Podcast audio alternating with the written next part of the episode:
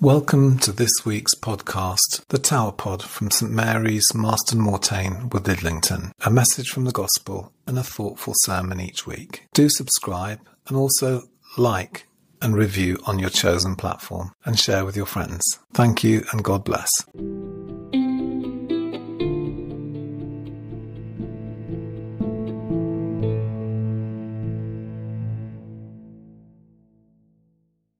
A reading from the Holy Gospel according to Matthew.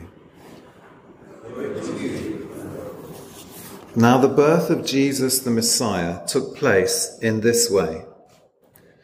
When his mother Mary had been engaged to Joseph, but before they lived together, she was found to be with child from the Holy Spirit. Her husband, Joseph, being a righteous man, and unwilling to expose her to public disgrace, planned to dismiss her quietly.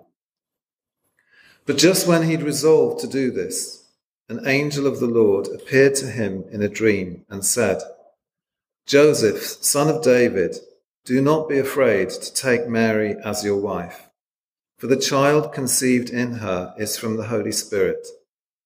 She will bear a son, and you are to name him Jesus for he will save his people from their sins.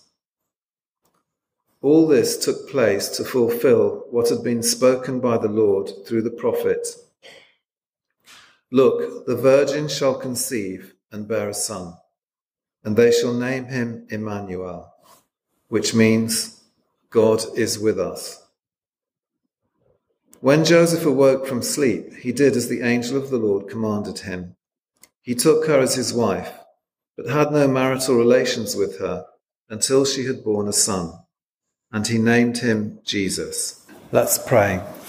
Let the words of my mouth and the thoughts of our hearts bring us closer to you, O Lord. Ronnie and I uh, once had the excitement of planning our own wedding, obviously a long time ago. Plans of holding our own hopes and dreams and visions. And we've also had the excitement in our family of planning three weddings as our sons have married and brought beautiful daughters in law into the family. And we've had the fun and the tribulations, I may say, of moving each couple into their own home. I've had to do things like get student friends to suddenly move a whole garage full of things from our house into a van hired for them to move, and other things beside.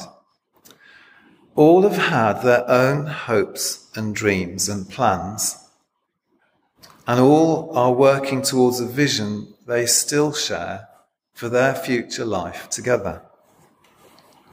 And I guess that's where we really meet Mary and Joseph in the narratives surrounding the birth of Jesus. According to the Jewish tradition, Mary and Joseph were betrothed to one another. And so there was probably a family agreement from when they were only small children that they'd be married one day. And then first came betrothal. A betrothal is a bit like engagement, but more so. It's a solemn pledging that could only be dissolved with the couple's consent and through the process of divorce. Betrothal lasted for a year, and was the time in which the husband prepared their home. Remember Jesus in John 14 saying, I go to prepare a place for you. And they both got ready for their marriage ceremony and the time when they would live together. And I presume that Mary and Joseph had the hopes and dreams and plans for their life that every young couple share.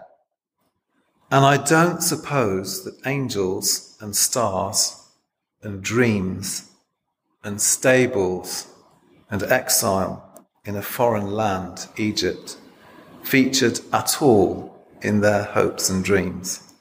That is, until Gabriel appeared. And I guess they dreamed of a quiet life together. Dutiful and beautiful daughters and godly sons until Gabriel appeared and spoke of the Son of God. And we usually hear the story after that from Mary's point of view. But today, Matthew gives us a little glimpse into Joseph's journey. When Mary told him that she was going to have a baby, we're going to have a baby, it must have shattered his whole world, literally. He knew he wasn't the father, so however unbelievable it seemed, he must have thought that Mary, his beloved Mary, had been unfaithful to him. And his hopes faded, dreams shattered. He must have been heartbroken. Still, as an honourable man, he would not see Mary stoned for her adultery, and so he resolved to divorce her quietly, we're told.